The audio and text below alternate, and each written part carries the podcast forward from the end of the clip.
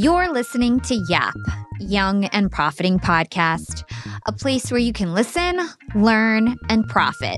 Welcome to the show. I'm your host, Hala Taha, and on Young and Profiting Podcast, we investigate a new topic each week and interview some of the brightest minds in the world. My goal is to turn their wisdom into actionable advice that you can use in your everyday life, no matter your age, profession, or industry. There's no fluff on this podcast, and that's on purpose. I'm here to uncover value from my guests by doing the proper research and asking the right questions. If you're new to the show, we've chatted with the likes of ex FBI agents, real estate moguls, self made billionaires, CEOs, and best selling authors. Our subject matter ranges from enhancing productivity, how to gain influence, the art of entrepreneurship, and more. If you're smart and like to continually improve yourself, hit the subscribe button because you'll love it here at Young and Profiting Podcast. Hey there, Young and Profiters. Did I just hear my phone buzz? It must be our Yap Society text community blowing up my phone. Listen, I've had a blast reading all your text messages. So if you haven't joined our text community, all you got to do is text YAP YAP to 28046. That's YAP YAP to 28046 to text me directly. All right, so today we're sharing an awesome Yap classic with serial entrepreneur and author Mike Michalowicz. I interviewed Mike on Yap back in episode number 52 in January of 2020, and our conversation really influenced how I run my company, Yap Media. And so I definitely thought it would be revisiting in the new workplace atmosphere that is 2022. The content is a couple years old, but still resonates heavily in this current environment. And this episode was made shorter and to the point so we can listen, learn, and profit faster. Mike is the author of six books, including Profit First, Clockwork, and his most recent book, Get Different, and they all focus on different aspects of entrepreneurship. He founded and sold three multi million dollar companies before his 35th birthday. He's an active partner in multiple companies, including an American manufacturer, a business growth consultancy, and an augmented reality tech firm. He was also a former small business columnist for the Wall Street Journal and a business makeover specialist for MSNBC. Mike believes that you shouldn't have to sacrifice your life for your business to succeed. He shares the secret to having your business run itself like clockwork while continuing to grow and turn a profit. In this Yap Classic, Mike and I talk about why productivity is actually a trap. We go deep into Mike's seven steps to help your business run like clockwork, and we discuss my personal favorite topic how to put profit first. So if you're worried that without your constant presence and effort that your business will fail, or if you're wondering about how to actually make a profit, this is an episode you want to listen carefully to. And with that, enjoy my conversation with Mr. Profit himself, Michael Michalowicz. You've written so many amazing books. You are a best selling author. You've written Surge, Profit First, Fix This Next, Clockwork, The Pumpkin Plan, and The Toilet Paper Entrepreneur. All of them tackle the topic of entrepreneurship and building a business from different angles. So, at a high level, could you just share what your main experiences that you've had are, and how did you become the entrepreneur it all that you are today? oh, that's I've never heard that term. I made it up. That's I awesome. That's awesome. I love it. I've been called an entrepreneur, by the way. That was someone's like, "Gosh, you just don't stop doing things. Settle down." So, um, my background is entrepreneurship. After college, I thought I was going to get a corporate job or something, but I couldn't. So I was thrust into entrepreneurship. Never had a desire for it, but you know, a few years into it, I fell in love with it. It just became a absolute passion of mine. And the journey for me, at least, was very difficult. Uh, tons of financial struggle, tons of stress. It's funny, like you see someone's resume or my resume, and you see like, oh, you know, build four multi-million dollar companies, sold two of them, and it's all true. But what what's left out conveniently is the struggles in between the the, the launch and the, the, exit. And on, I'll never forget this day. It was, it was February 14th, Valentine's Day, 2008. I had started my third business, and it was a calamity. I was doing angel investment work, helping other businesses start up, putting my own money into them. I had made some money selling my prior companies, and uh, I had no right to be in that space. I had no idea what I was doing.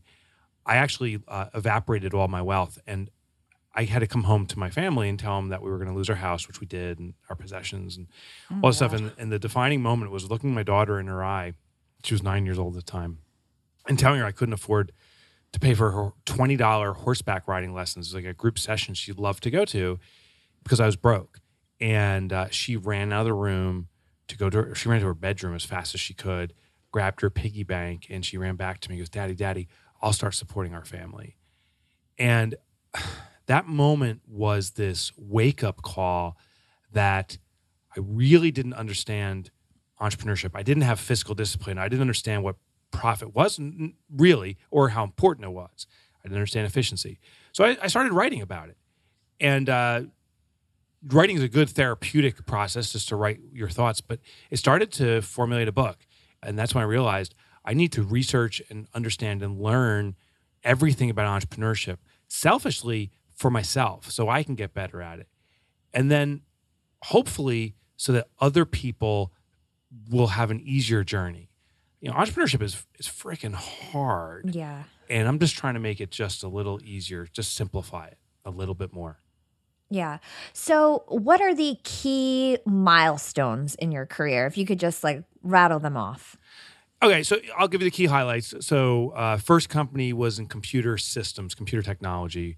Sold that to private equity after I think we got to about two million dollars in revenue. So, a very small business. Mm-hmm. Second company was in computer crime investigation. Data forensics is what the direct term was, and our company was one of the lead defense investigators for the Enron trial. That was actually our marquee case. But we did celebrity cases sadly some um, many criminal cases uh, we did analytics on. And that was acquired by robert half international. We were on a run rate for 7 million just two and a half years in and this fortune 500 said this is the industry we want to be in and they bought us. That was the the grand exit. Mm-hmm. and then another highlight i told you is is losing all my money uh, which is an important component. I, after selling those two businesses i was cocky. I thought i knew it all. I didn't I was very fortunate in the right place at the right time. Um, I hustled, I worked hard, but I, I, wasn't working smartly. And then I became an author, so I have that as a business. I have six employees, so it's not just a you know author guy in a corner typing away. There's a lot more to it. And then I also own a membership organization for accountants and bookkeepers.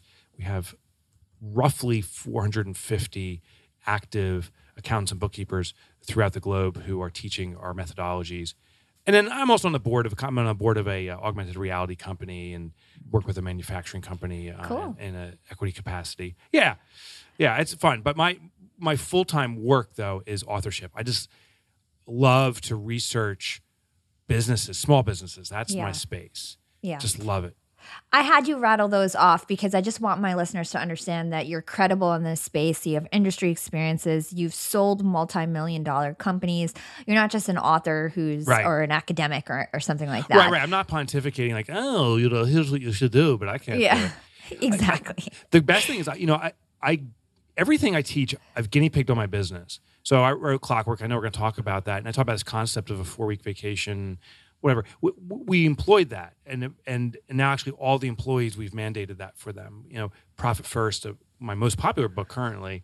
You know, I live by that system. So yeah. everything that I teach, I've tested on myself before it ever goes to print, and I think that's that's different than some authors who and I am not discounting their work. Their work is powerful, but they don't necessarily. Some of them have the practical experience of the implementation, just the study of it. You know. Yeah, so I listened to your most recent book. It's called Clockwork. And mm-hmm. in it, you say your mission in life is to eradicate entrepreneurial poverty.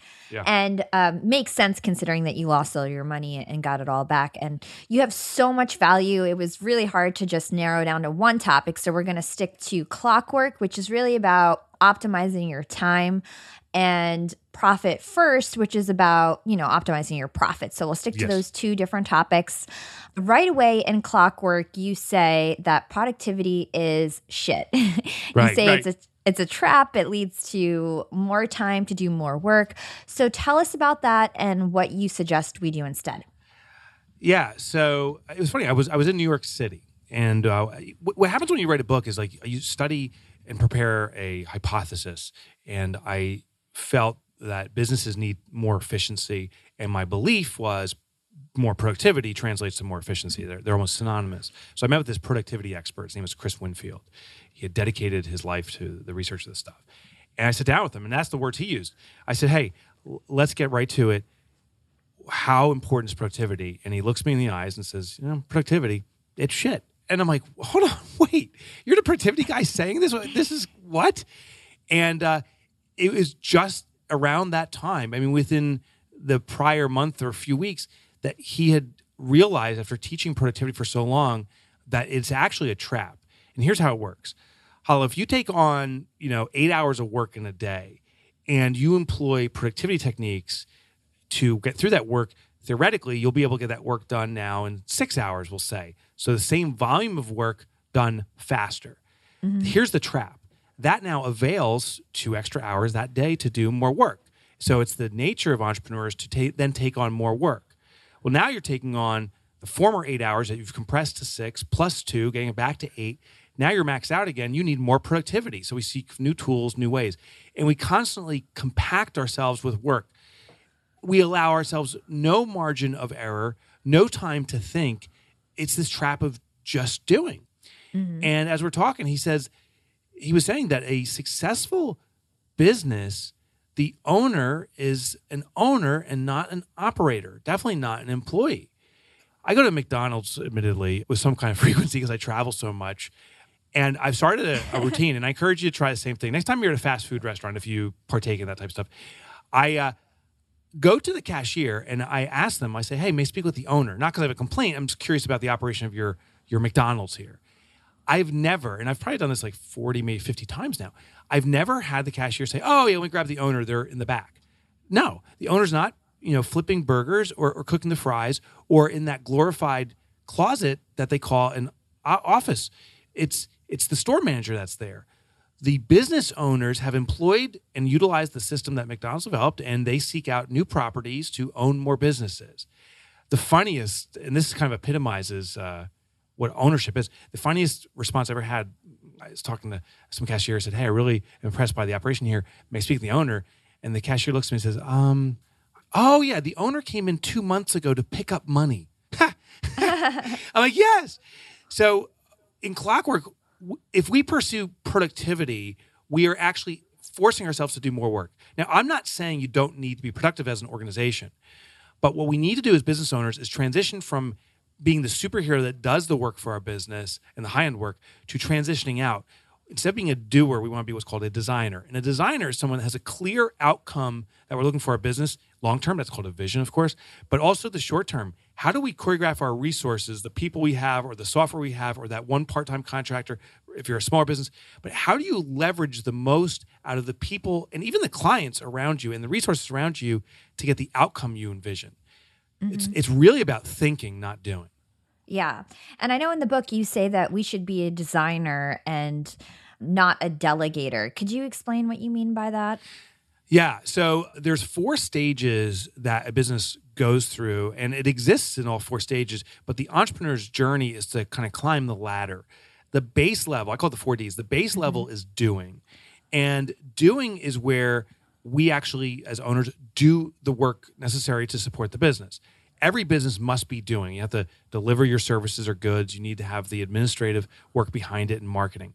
So the deciding phase is the next level up. Deciding is where we task rabbit individuals, but we control all the decision making. So if you ever hired an employee or a contractor, and like I did this, I hired a, a girl named Jackie. She's phenomenal, mm-hmm. and she came on board, and I realized one of the doing activities I was really engaged in was invoicing. So I said, Hey, Jackie, I want you to start invoicing. And she said, Great, I'll do it. And I felt great. And then she came back a second later and said, How do we sort these invoices?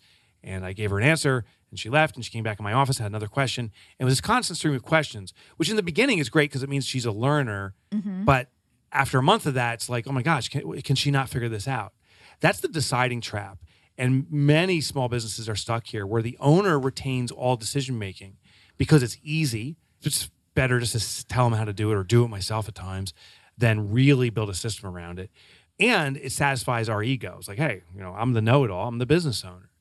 Mm-hmm. And for the employee, it's the safest thing because if Jackie asks me questions and I give her instructions and she follows the instructions, she can do no wrong. Even if I give her bad instructions, as long as she executes on it, she's good at following instructions.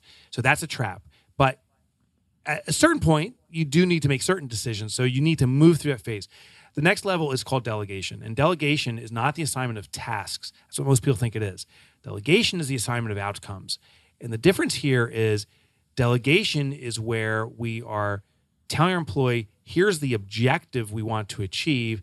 Do we have agreement on this? Now, your job is to navigate it and give the employee the freedom to make all the decision making around it. So, with that invoicing, instead of telling Jackie, hey, go do invoicing, now I'm saying, hey, Jackie, it's important for us to build timely and accurately. That's the outcome we want to achieve. And we have to get agreement on that. I'm like, why do you think I feel that's important? And she said, well, if we build timely, we collect our money faster. That's fair to us. If we build accurately, we're representing the work we do appropriately. So that's fair to our clients. So it's a fairness thing. I'm like, exactly. So go do it. And then, you know, she starts doing it. She come back a second later with a question. Now, this is the key. When they come back with questions, your employees, you mm-hmm. need to mm-hmm. say, well, what's your decision? Push the decision back on the employee. And a lot of us have heard of this, not to make decisions for them. Most of us don't execute on it. That was what I found in my research. So you have to do that. But there's one other component that's probably the most important component in true delegation that almost everyone fails to do, yet it's the most important.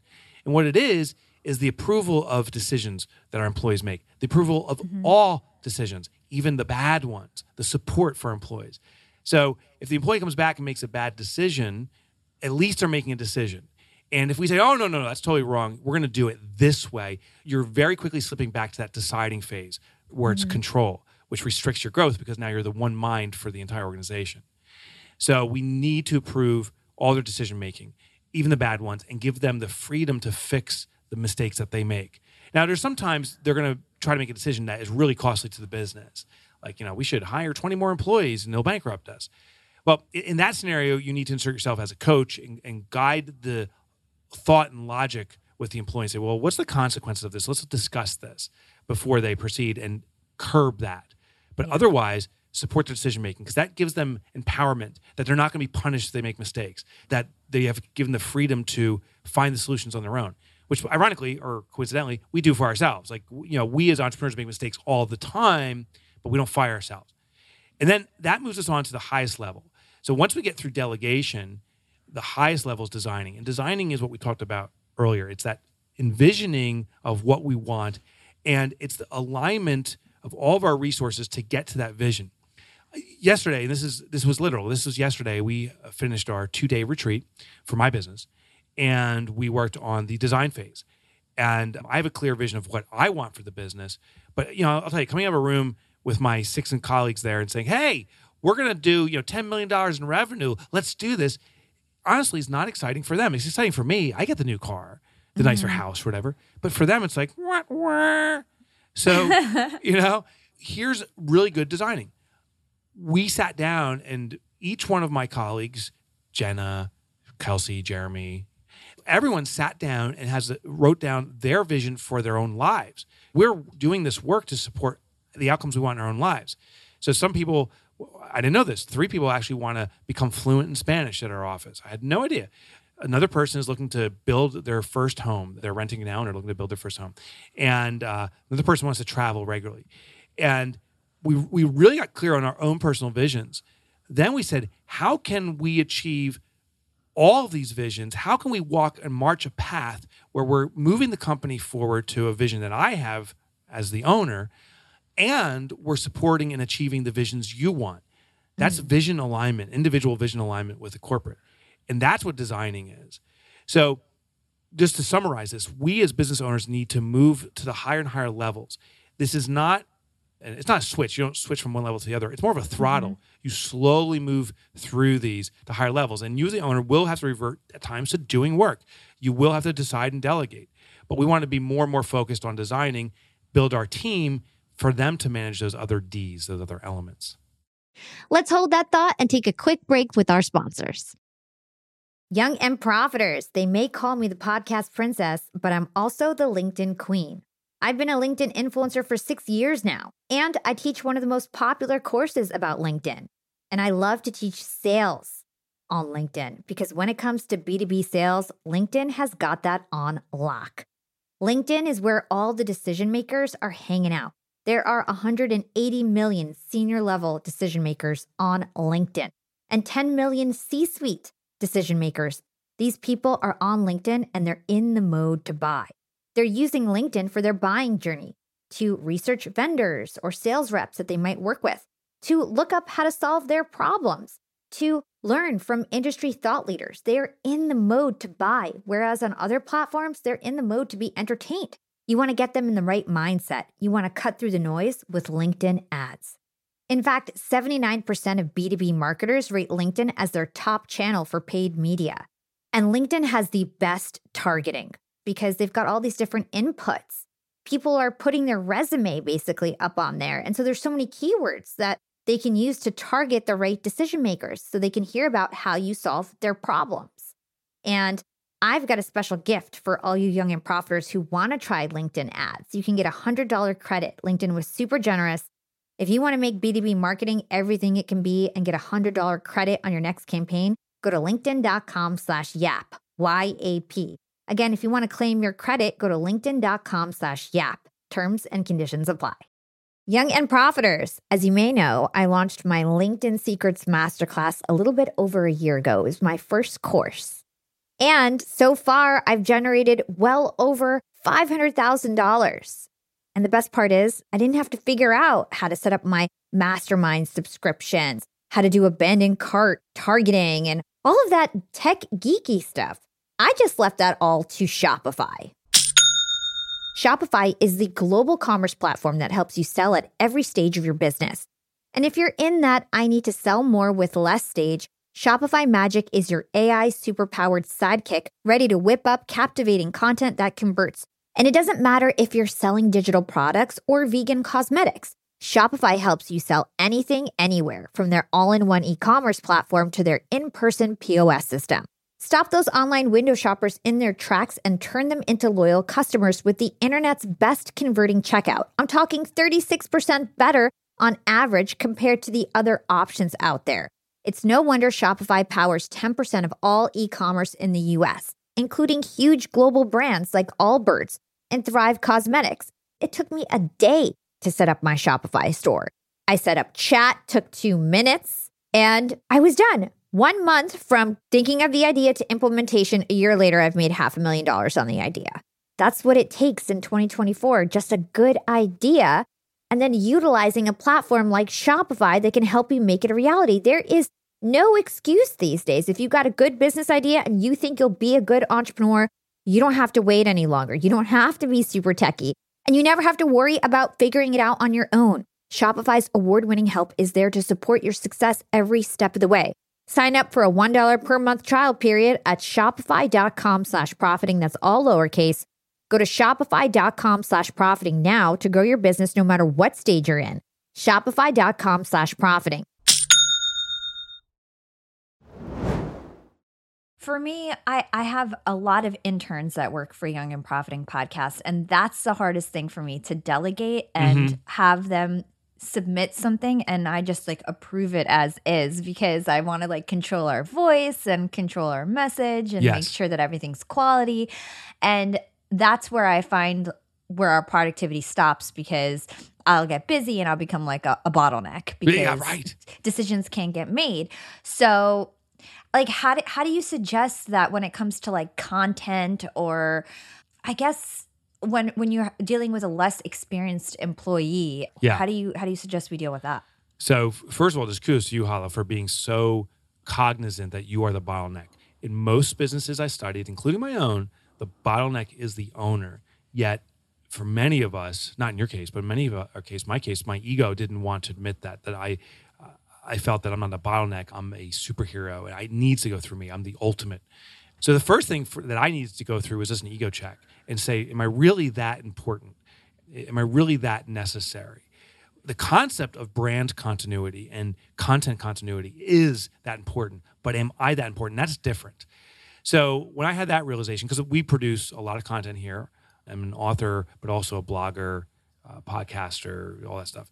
Mm-hmm. And I have that team of six on my team. One of the people now is a full time writer for us. That's Jenna's job. Well, Jenna came on with no writing experience in this space. She enjoys to write, but she's not a writer in the traditional sense. So she didn't come out with a skill set.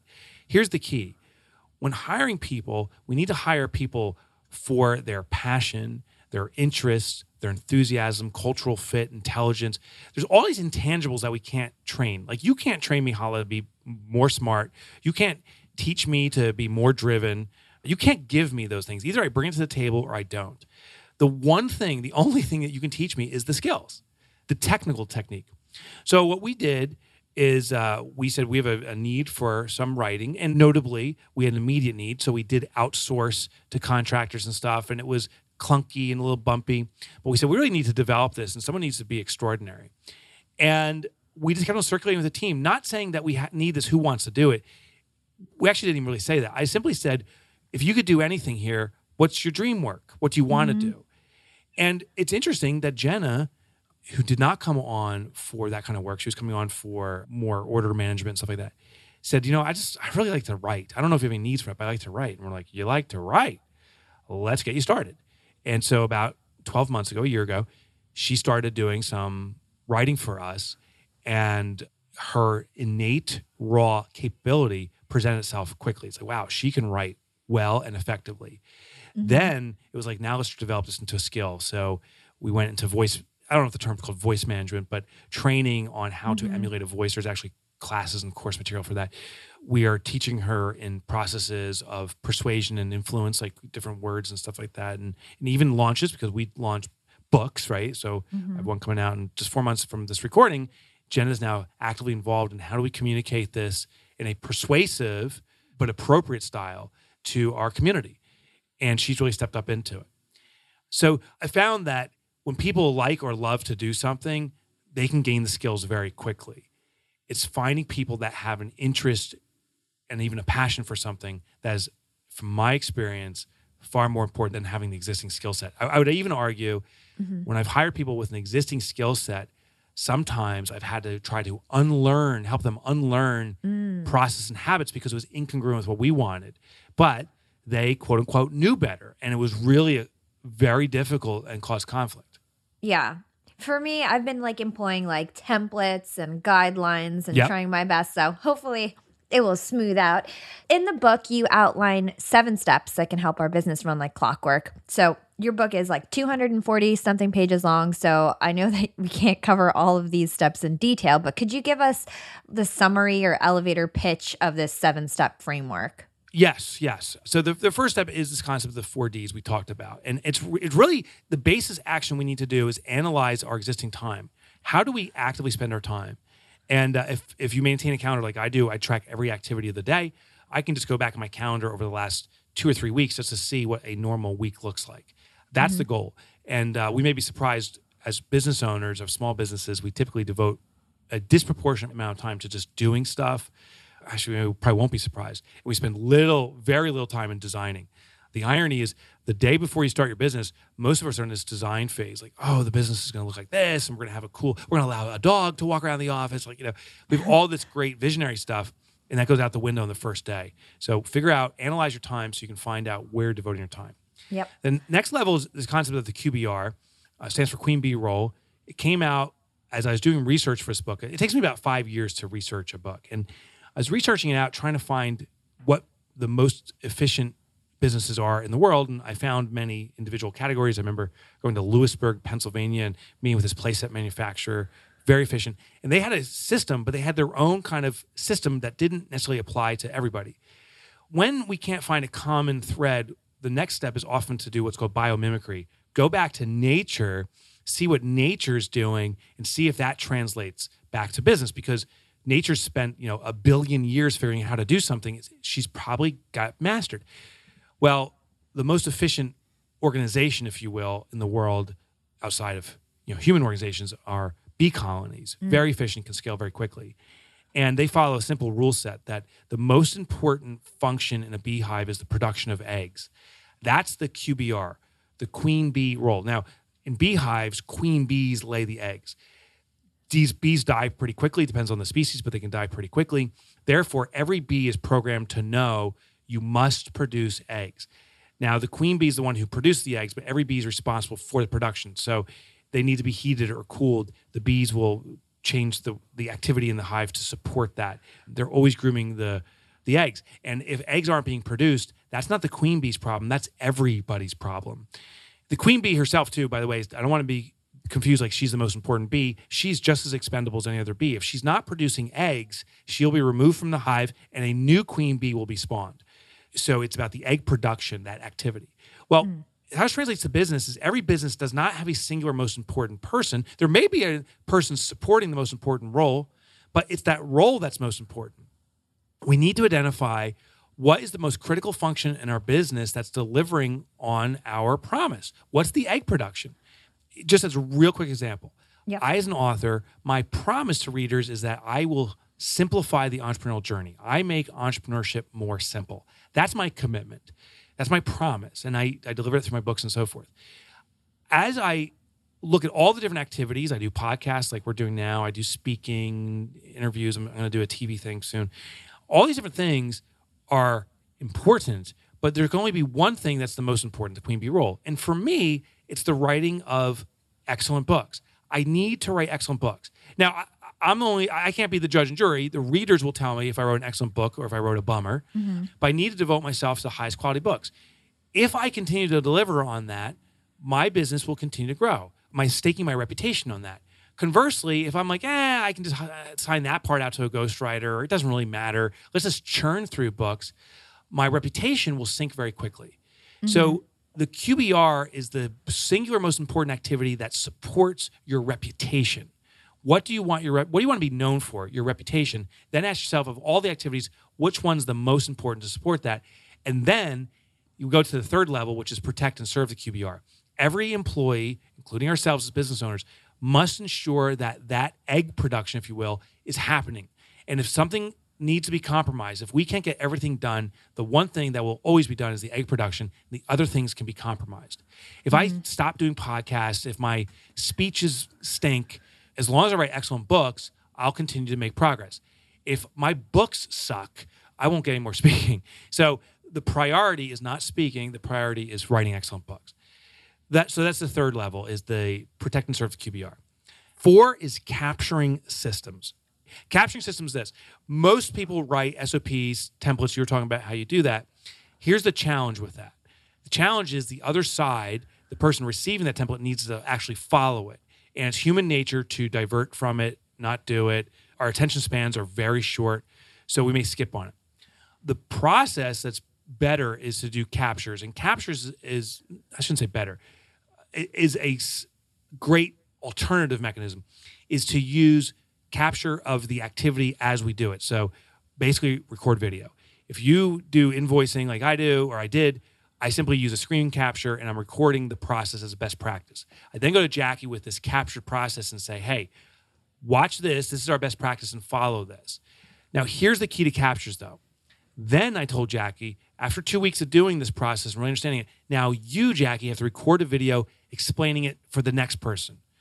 Teach it because ultimately the best student in the room is the teacher.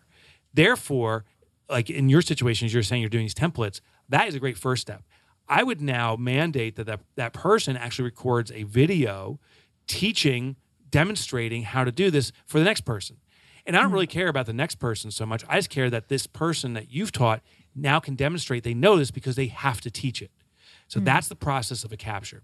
And the great thing, of course, now is since they create these videos teaching what they know, if they ever leave our employment, their knowledge doesn't walk out the door. We've captured it. So that's the capturing process. Mm-hmm. Five, bring balance. It's called balance the team. Balancing the team is uh, putting the right people in the right places. And we already, on this podcast, devoted a little bit of time to that. This is that dream alignment, asking employees what do they want, what are they passionate about, and matching them up. Historical models are we use a uh, basically a pyramid process where, where you have the president you know up top. We usually write the word me in there. And we have a long line coming down, and below us we have all these other people, and we have that traditional organizational chart. When we match or balance the team, what we're doing is we're matching people's talents to their tasks.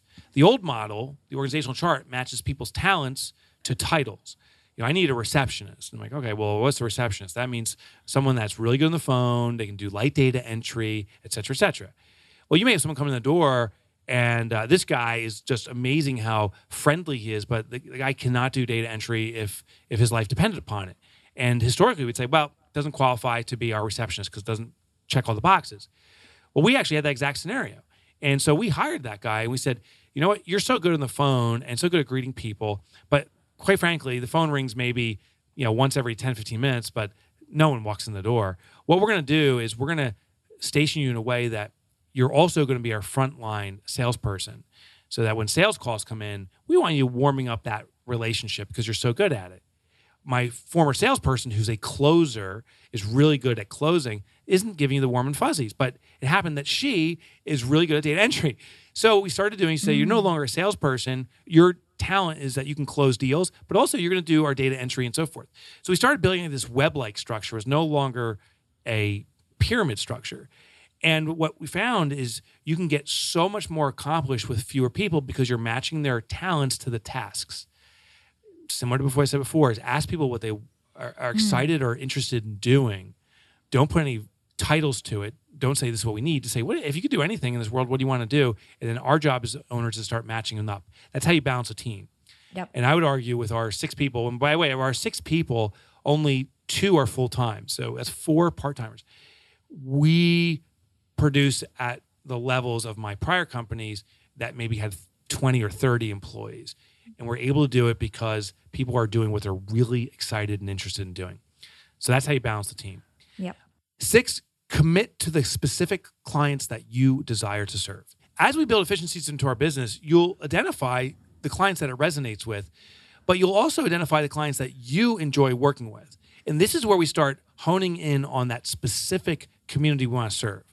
Now, here's the funny thing the concept that's been revolving around for a long time is to do this concept of pivoting, meaning when you start your business, day one, identify the client you want to target, sell something to them, a MVP, a minimum viable product. And if it fails to serve them or they're not buying it, clearly they're indicating through their behavior they want something different. So sell them something different, modify your offering. It's called a pivot. Keep modifying and then keep modifying until the client buys. Well, here's the problem many businesses I studied have pivoted themselves into a business that, yes, it's making money, but the owner hates the business. Mm-hmm. That is the antithesis of what we want. So that's why it's as we build this efficiency, we then, as this as near final step, we evaluate what true customers we like the most, and we're serving the best now through our systems and cater to them. So now you're doing what you like to do, you've built efficiency around it, and you're serving the community you like to serve. That's the ultimate win-win. Mm-hmm. And the final step is is really releasing ourselves from the company. This is that I, I call it the four week vacation, but this is the going to McDonald's and the owner's not there kind of concept. Mm-hmm. The ultimate goal of a business owner is that there is no dependency on you from the business. That the business can survive, I should say, thrive. The business can thrive in your absence. And what this allows you to do is then you can have choice one. You have a cash ATM. The business is running on its own. You can pursue other endeavors as you get consistent flow of money. Mm-hmm. B, you can reinsert yourself in the business in the way of your choosing. What gives you the most joy? And that's I chose option B. So my business now generates consistent revenue and will continue to do it in my absence, allowing me to reinsert myself into the role I want. I'm not the president of the company. Actually, Kelsey's president. I'm simply the spokesperson. I, I do interviews and I write books. That's what makes me really, really joyful. Mm-hmm. And so that's what I'm doing. The four week vacation is this concept of the ultimate acid test. If you can be taken out of your business for four consecutive weeks, a full physical and digital disconnect, and the business grows in your absence, it's likely it can grow into perpetuity in your absence because most businesses experience all elements of the business in four week cycles billing, hiring, new clients, losing a client. If your team and your systems can support that for four consecutive weeks without any of your active input, now you're most likely in a full time design capacity where you're working on the vision and objectives and outcomes you want for the organization. We'll be right back after a quick break from our sponsors. Young and Profiters, I'm about to be jet setting all over the world. I'm going to London, Cancun, New Orleans, and New York to speak. I'm going to be up there with the bright lights and I want to be spiffy. I want to look fresh. And so I'm going on a big shopping spree. I got to get clothes, I got to get hair stuff, skincare stuff, makeup. But I'm not going to feel guilty about this shopping spree because Rakuten's Big Give Week is back. Rakuten is the shopping platform for savvy savers. From May 6th to May 13th, they're having their biggest cashback event of the year. I'm talking about 15% cashback at hundreds of stores with additional cashback bonuses. And they've got so many stores participating in their big give week. So when it comes to clothes, I'm looking at Splendid and Good American. And when it comes to beauty, they've got so many good stores participating. They've got Ulta, Fenty, Bobbi Brown, Blue Mercury, and all the products that we love. Now we can get cash back. It's like getting a discount on the stuff you're going to buy anyway. It's absolutely amazing. They even have travel brands, so that's going to be super convenient for me with all my upcoming trips. Expedia, hotels.com. You can get deals on everything from electronics to home goods to travel and beauty. Young and profiters, you're going to want to grab this limited time deal with both hands. You get high cashback rates for only eight days. So hurry. Membership is free, and when you sign up and shop today, you get an extra 10% cashback boost. That's an extra 10% cash back on top of the 15% cash back. You won't see higher cashback rates than these. Go to Rakuten.com or download the Rakuten app at R A K U T E N. Shoppers get it. Young and profiters, we are all making money. But is your money hustling for you? Meaning, are you investing? Putting your savings in the bank is just doing you a total disservice. You got to beat inflation. I've been investing heavily for years. I've got an E Trade account, I've got a Robinhood account, and it used to be such a pain to manage all of my accounts. I'd hop from platform to platform. I'd always forget my Fidelity password, and then I have to reset my password. I knew that needed to change because I need to keep track of all my stuff. Everything got better once I started using Yahoo Finance, the sponsor of today's episode. You can securely link up all of your investment accounts in Yahoo Finance for one unified view of your wealth. They've got stock analyst ratings, they have independent research. I can customize charts and choose what metrics I want to display for all my stocks so I can make the best decisions. I can even dig into financial statements and balance sheets of the companies that I'm curious about.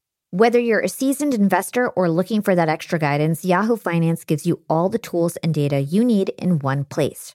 For comprehensive financial news and analysis, visit the brand behind every great investor, yahoofinance.com, the number one financial destination, yahoofinance.com. That's yahoofinance.com. Young and profiters, Yap Media is growing so fast. I have 10 open roles just this month. In the past, it would take me so long to find hires. I have to go on all these different job sites. I have to create my own skills assessments. That's why I let Indeed do a lot of this heavy lifting for me. Indeed is the powerful hiring platform where I can attract, interview, and hire all in one place. Indeed has things like skills assessments, where when we have specific roles, we can find an assessment that matches that role and we can make sure they have the skills that we need. Then I can focus on culture fit. I can make sure they're scrappy enough and are obsessed with excellence and do all the things that we need to do for them to fit in at Yap. And Indeed streamlines hiring with powerful tools like Instant Match. An Instant Match basically matches you with candidates as soon as you put up a job post with people who are qualified right away. It's instant. And the best part is it gets better as you use it. So now when I use Indeed, especially when I'm hiring for similar roles, I get people right away where they know that I'm going to like the candidates because they can see what my preferences were in the past. It gets better as you use it. According to US Indeed data, the moment Indeed sponsors a job, over 80% of employers get candidates whose resumes are a perfect match for the position. It's like waving a magic wand that gets better as you use it. So I love using Indeed. We've found a lot of our A players on there. Join more than 3 million businesses worldwide who count on Indeed to hire their next superstar like we do at Yap Media. Start hiring now with a $75 sponsored job credit to upgrade your job post at indeed.com slash profiting. Offer is good for a limited time. Claim your $75 sponsored job credit at indeed.com slash profiting. Again, that's indeed.com slash profiting. And support the show by saying you heard about it on Young and Profiting Podcast. Again, it's indeed.com slash profiting to get your $75 credit. Terms and conditions apply. Need to hire? You need Indeed. This is super helpful stuff. So I recommend anybody looking to enhance their business to pick up a copy. It's super interactive and practical if you like to be hands on. Let's move on to the topic of profit, something near and dear to our hearts at Young and Profiting Podcasts we were doing some research, and many of your descriptions of revenue really reminded me of the Pareto principle. Pareto's principle states that for many events, roughly 80% of the effects come from 20% of the causes. Would you share with us how revenue is not the same and not all revenue is created equal? Right. And how to identify those critical causes responsible for a majority of our profit? Yeah, the, the Pareto principle can also be called the 80 20 rule. And, and it is exactly what you said.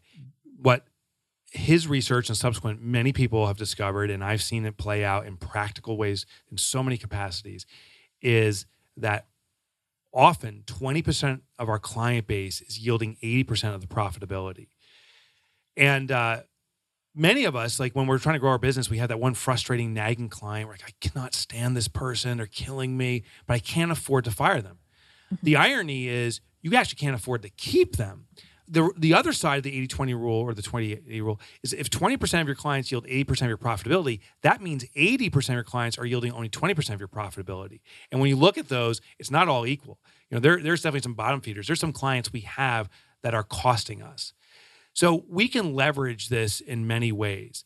One way is I call it the Pareto overlap. And I just touch on this in a little bit in Profit First. But the Pareto overlap is analyzing your clients, which ones are the most profitable, meaning which ones generate the most revenue, matched to the products that are the most profitable. So we have basically have two columns here. Column one is ranking our clients. Column two is ranking our offerings.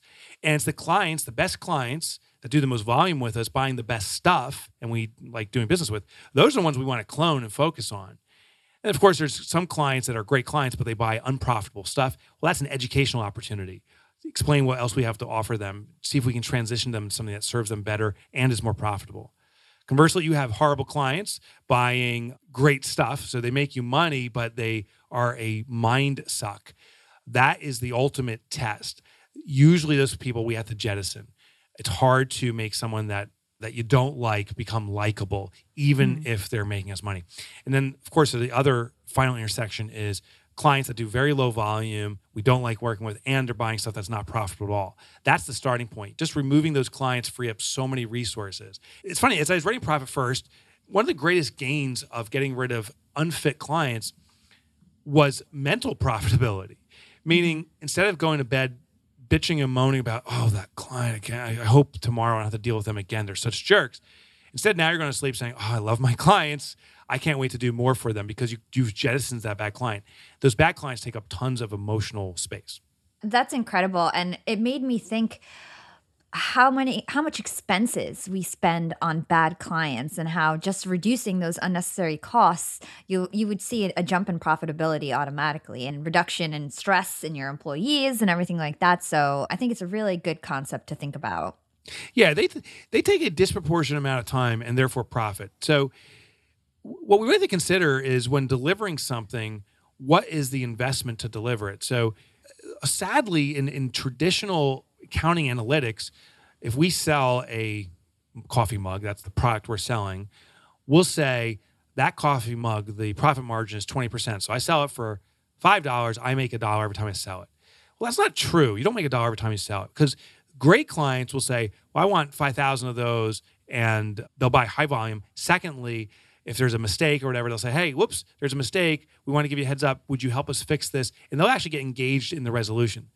Conversely, you have these low clients that are never satisfied. You they the order volume is very low. They order one mug, and then they're like, "You didn't do it right. The, the ink colors is not that's not consistent. I want it again. I want it again." And now we're making ten mugs to satisfy this person, and it actually costs us money. So even though traditional accounting says, you know, a mug makes a dollar, it actually is contingent upon the client that is buying that product on the real profitability or loss for that thing.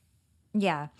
So let's talk about the profit first mentality before you go. Yeah. There's an age old formula for profit. It's sales minus expenses equals profit. And you have said this formula is a myth and can lock you into a never ending cycle of selling more yet profiting less. Can you talk to us about that and how you rework this formula? Yeah. So it is the most pervasive formula in the business world. In fact, it's penetrated our vernacular. So we call profit the bottom line or the year end. I mean, that's the exact terminology we use. listen, mathematically, it makes logical sense. You have to have sales, you have to subtract out the expenses you incur to have a profit. I get that. The problem is this behaviorally is radically wrong. What we're saying is that profit is the last consideration. So most people at the end of the year say, Did I make money this year? I didn't. Oh, damn it. Maybe next year. You know, when it's it's human nature, when something comes last, that means it's insignificant. We don't have to be concerned about now. So profit is treated like the perpetual manana syndrome. The resolution is to flip the formula. It's sales minus profit equals expenses. That's why I call profit first. It's the first consideration after sales. Sales minus profit equals expenses. How we do this in practice is every time you have a sale come into your business, you take a predetermined percentage. You start slow and low, maybe a 1 or 2%, then you grow it over time to 5, 10, 15, 20%, whatever.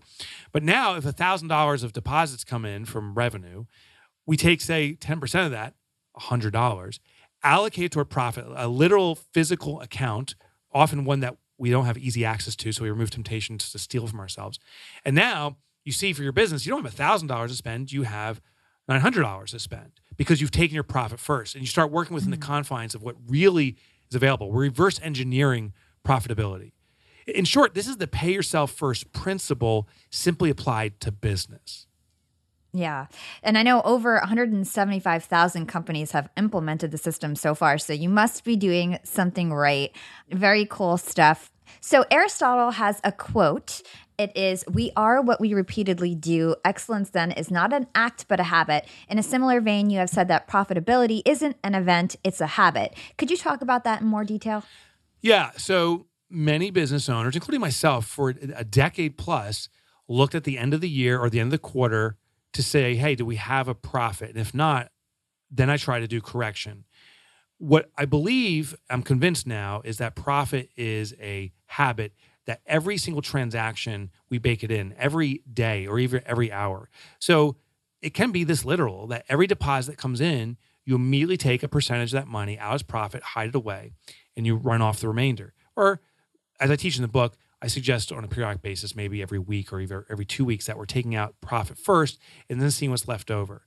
There was a uh, theorist, his name's Parkinson, Northcote Parkinson's his name, and I think he was in the 1950s, studying our utilization of resources and came up with this concept called Parkinson's theory. And basically, mm-hmm. what he said is it's human nature to expand our demand to meet the availability of a resource. For example, if, if you put a, a cookie in front of me, uh, I love cookies. I will eat the cookie. If you put a plate of 15 cookies in front of me, I won't eat a cookie. I'll probably eat, well, I'll probably somehow figure out how to eat 15. So as the resource expands in its availability, we'll consume more. So Pareto said the greatest way to control our consumption of a resource is to restrict its availability. You know, just serve one cookie and you'll only eat one cookie. But also, an interesting phenomenon happens. The less available something is, the more innovative we become in its utilization, the more we savor what we have. Next time you go to a French restaurant and they serve like one pea, and that's like your whole dinner, you'll notice it's our behavior to eat very slowly. We cut that one pea up into 15 pieces somehow, and we eat very, very slowly to savor what we have. Well, when we remove the profit first, now we start looking at our business in a different way. We're like, okay, I only have X dollars for my business. Well, mean, I should buy my computer equipment used, or maybe there's a way to get labor less expensively. You know, maybe mm-hmm. I don't need that grade A office space. And we start reconsidering things. It's called forced frugality. But we also become innovative. We start breaking the rules of the industry and just don't do what everyone else does because we don't have the money to do it. We have to find how to get the same solutions at a cheaper price point. So yeah. that's how it works. It works with our natural behavior. That's very cool advice. I love that. So, the last question I ask every guest on the show is What is your secret to profiting in life? So, um, so I, I, use profit as a kind of a nebulous, or I should say, all-inclusive term. There's yes. the yeah. So profit, the direct definition is how do I make more money, and I actually take the profit first system and I have it at home. I have a, so profit first is a bank accounting based system or bank cash flow management system, mm-hmm. uh, which we didn't really go into how to do that, but I have multiple accounts allocating money to different purposes before I spend it, and so everything's cash. Like when I buy a car, I pay cash for it because I've saved up the money to buy it, but I won't buy it prior. And that's my trigger. I know I can't buy a car until that money's saved up. So that's how I do it that way. But honestly, I shouldn't say honestly, inclusively outside of just money, yeah. I found it's really two things savoring present moments, really being present, which is a difficult thing for me. But as I practice that and more intentional about being present, I realize of the all the quote unquote profitability that just exists around us, all the moments of joy and mm-hmm. happiness that are there that I was overlooking in the past. And the other thing is health. Health is, I really understand the importance of health and exercise, and that without our health, good diet, good exercise, good sleep behaviors, that we can't live out fully. So if you really want to be profitable, you got to nail that part health. I love that. Great advice. And where can our listeners go to learn more about you and everything that you do? Oh, well, thank you. Uh, you can visit my website. It's called mikemichalowicz.com. But here's the thing no one can spell Michalowicz. So there's a shortcut. It's Mike Motorbike. My nickname in college was, uh, or high school, I should say, was Mike Motorbike. The irony is I've never driven a motorcycle. I don't want to, but that's what they called me because it rhymed. If you go to mikemotorbike.com, it'll bring you to my site. And I do have a, a button there that says get the tools. I give all my books, chapters from my books away. And not just like, you know, here's the fluff chapters. I give like the actual executable content. So you can get all that stuff for free. Plus, I'm a podcaster. My podcast is called Entrepreneurship Elevated. Uh, I'll give you a link to that when you go to my website. So go to mikemotorbike.com. Awesome. Well, I loved this conversation. I think we had so many gems throughout it. So thank you so much for joining Young and Profiting Podcast. It was such a joy, Hala. Thanks for having me. Mike is such a wealth of knowledge. He's a true innovator in this business space. And look, we had this conversation back in 2020, two whole years ago, but somehow the topics covered in this episode are even more relevant today. Talk about evergreen business content. And I think especially what Mike said about balancing the team is super interesting. We're in the midst of what we're calling the great resignation. And to be successful as a business, you've really got to hire the right people and then support them in their passions and their interests. Otherwise, you're going to just be hemorrhaging time, money, and talent because people are going to leave your organization. And I love what Mike says about hiring employees who are passionate over hiring employees with existing skills. The technical aspects of a job can be taught, but the passion or interest is either there or it's not. I personally am in the stage of my business where I'm really looking for people with both skills and talent because we don't really have time to train. But if you're in the position to train, I would definitely prioritize passion over skills. And this reminds me of a recent conversation about conscious leadership with John Mackey, the CEO of Whole Foods in episode number 166. We talked about how if employees are happy and inspired at work, that their energy is infectious. Clients will be happier with the products or service, which in turn will lead to more profits and greater success. And if you have great employees, you're one step closer to your business thriving without your constant oversight. And think about all the time and energy you can save to start putting into other ventures or aspects of your life if your business is running itself. Now, when you're ready and you feel like putting your business and your team to the test, ask yourself, Will your business continue to grow and thrive if you're totally absent for an entire month? If so, then great. Your business is successfully running like clockwork, and you can start focusing on the aspects that you love, or innovative projects, or even branching out into something else while your business continues to succeed.